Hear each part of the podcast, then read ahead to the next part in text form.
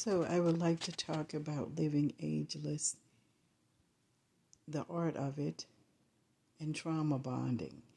So, I'm beginning to retrace my steps through life, and I feel like I fell tr- prey to P R E Y to predators of the emotional way. And so I'm just kind of thinking about it like sometimes we meet people and it's like, oh, you lived on blank street. And it's like, yeah, I grew up on blank street. And we can sometimes start chopping it up, talking about what we used to do on Blank Street. We used to skate, and you remember doing this and it, and it's and it's it's it's a bonding that starts happening, and it's it it's like one step after the other, but. Maybe we have all these good memories of these blocks, uh, or this blank street, and what we did on those blocks, and you know how we partied and how we enjoyed one another. But then the other side of the coin could be on Blank Street in my home, there was a lot of abuse. The person that you're talking to, they maybe suffered abuse inside the home. But as the two come together, and they find collectively all these things they have in common, but then they start burying the ugly really deep, or so they think that they're burying the ugly. So, really, what's happening is they're trauma bonding. And I think it's the worst. It is the worst thing that can happen. So, here I am looking back, having re- reflections of my life, and remembering how I used to beat up on myself because I had to walk that line, that fine line of logic and reason, even though I was a right brain creative. That left brain logic and reason, that was my survival for many years. And so I had to walk the walk and kind of talk the talk, but I was always breaking out of my shell because I knew I was very different. And I couldn't go along to get along like some people did so easily. And, um, but I always knew something was different. And I have come to embrace those differences because that's just who I am. And I accept myself completely.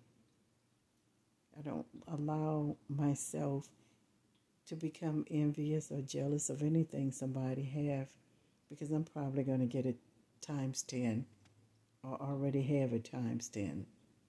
Hey, that's just the way it is.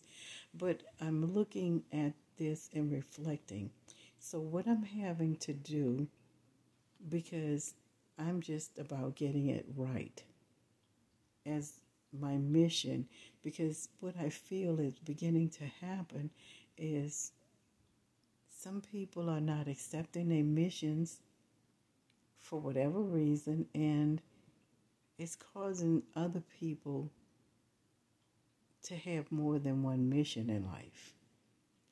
And if we really want to look deep, we can see that that some people are really being charged with more than one mission because the imbalances on the planet. Because people some people are not choosing to accept their mission which means they're ultimately foregoing their purpose. And in order to bring balance in that particular situations a lot of people are being forced, or not really forced, but they're being given the tools because you're never given the tools to enough tools to walk a project all the way through. So they're getting the tools in order to walk these projects through. And sometimes it just happened to be more than one project or one mission, more than one mission. And um, so that's kind of what's happening right now. Um, and a lot of times it can just be fear. You know, it's kind of like that movie, Waiting to Exhale, when Angela Bassett set that house on fire and she walked away and she didn't look back, but everything was just burning. It's kind of like that, you know, because when these missions are given, a lot of times people don't know what's going to happen and then they have to look at what they thought was real crumble. So, getting back, because I digressed a little bit, but I'm just saying that sometimes trauma bonding can get people caught up in situations and circumstances for long periods of time. And they can lose themselves in it because what happens ultimately they become codependent one become addicted to giving and one become addicted to taking and so those traumas that happen inside the house on blank street are the things that starts bubbling up so what happens is they start reliving the trauma over and over and over and over. And what happens is uh, uh, a level of contention starts happening. But if they're not willing to face the past traumas, they become so entwined in that web that they don't know how to get out of it. because that the, those traumas were not healed. So now you have two people or two situations where nobody's healing. And so it's just one thing leading to another because eventually, by the time we start having physical illnesses, the soul and the spirit has already been weighted down with the burdens of whatever that is. And I think by the time it gets to the physical, it has beat up on the soul and spirit so much. They become weakened and then it starts attacking the body. And, you know, hey, you know, it's it's doctors and pills from there on. And um, it's unfortunate because it's true, the Bible will say that the truth will set you free. And sometimes, you know, you can allow yourself to be with the thing that the worst thing that have happened to you in life. You can start attracting people to keep reinforcing that trauma. And nobody gets well, nobody gets healed they just continue to spiral in that dark place. So my thing is right now is having to take a step back and move into that logic and reason space. Something that I thought I had shrugged off years ago because I wanted to just be a free spirit where I felt most comfortable. And but now it's okay, Elaine, be practical. Just be practical in your decision making right now. And not just go off of the cuff.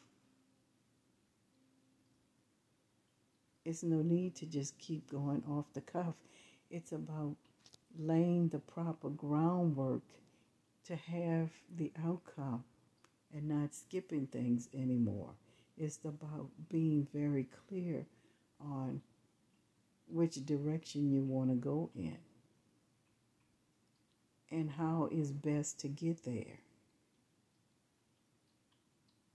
And so that's kind of where I am right now because I really don't have the time to bring things into my life that would have to be broken down at some point because it doesn't serve my highest good. It's just simple like that. So, if that's kind of where I am, that I need to take a, a, a slight step back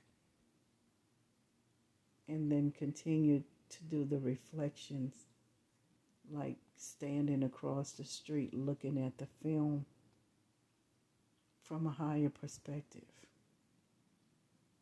That's kind of what that is. And at all costs, avoid trauma bonding anything because nothing can come good of that. It's just a path of destruction. Um, and I'm not making this up. I know that because I experienced a lot of that. And I know that it's nothing going to come good of it. Just take a deep breath. Step into your own power and truth. And there you will find the strength to move forward and make the decisions that's best for you to become the person that you were put here to be. It's really not that hard, and it's been done over and over and over. It's just really not that hard. You don't have to tell anyone that you're doing these things they will see the change, they will see the difference, they will sense something has changed because once you cross that path into that path, you can only evolve from there.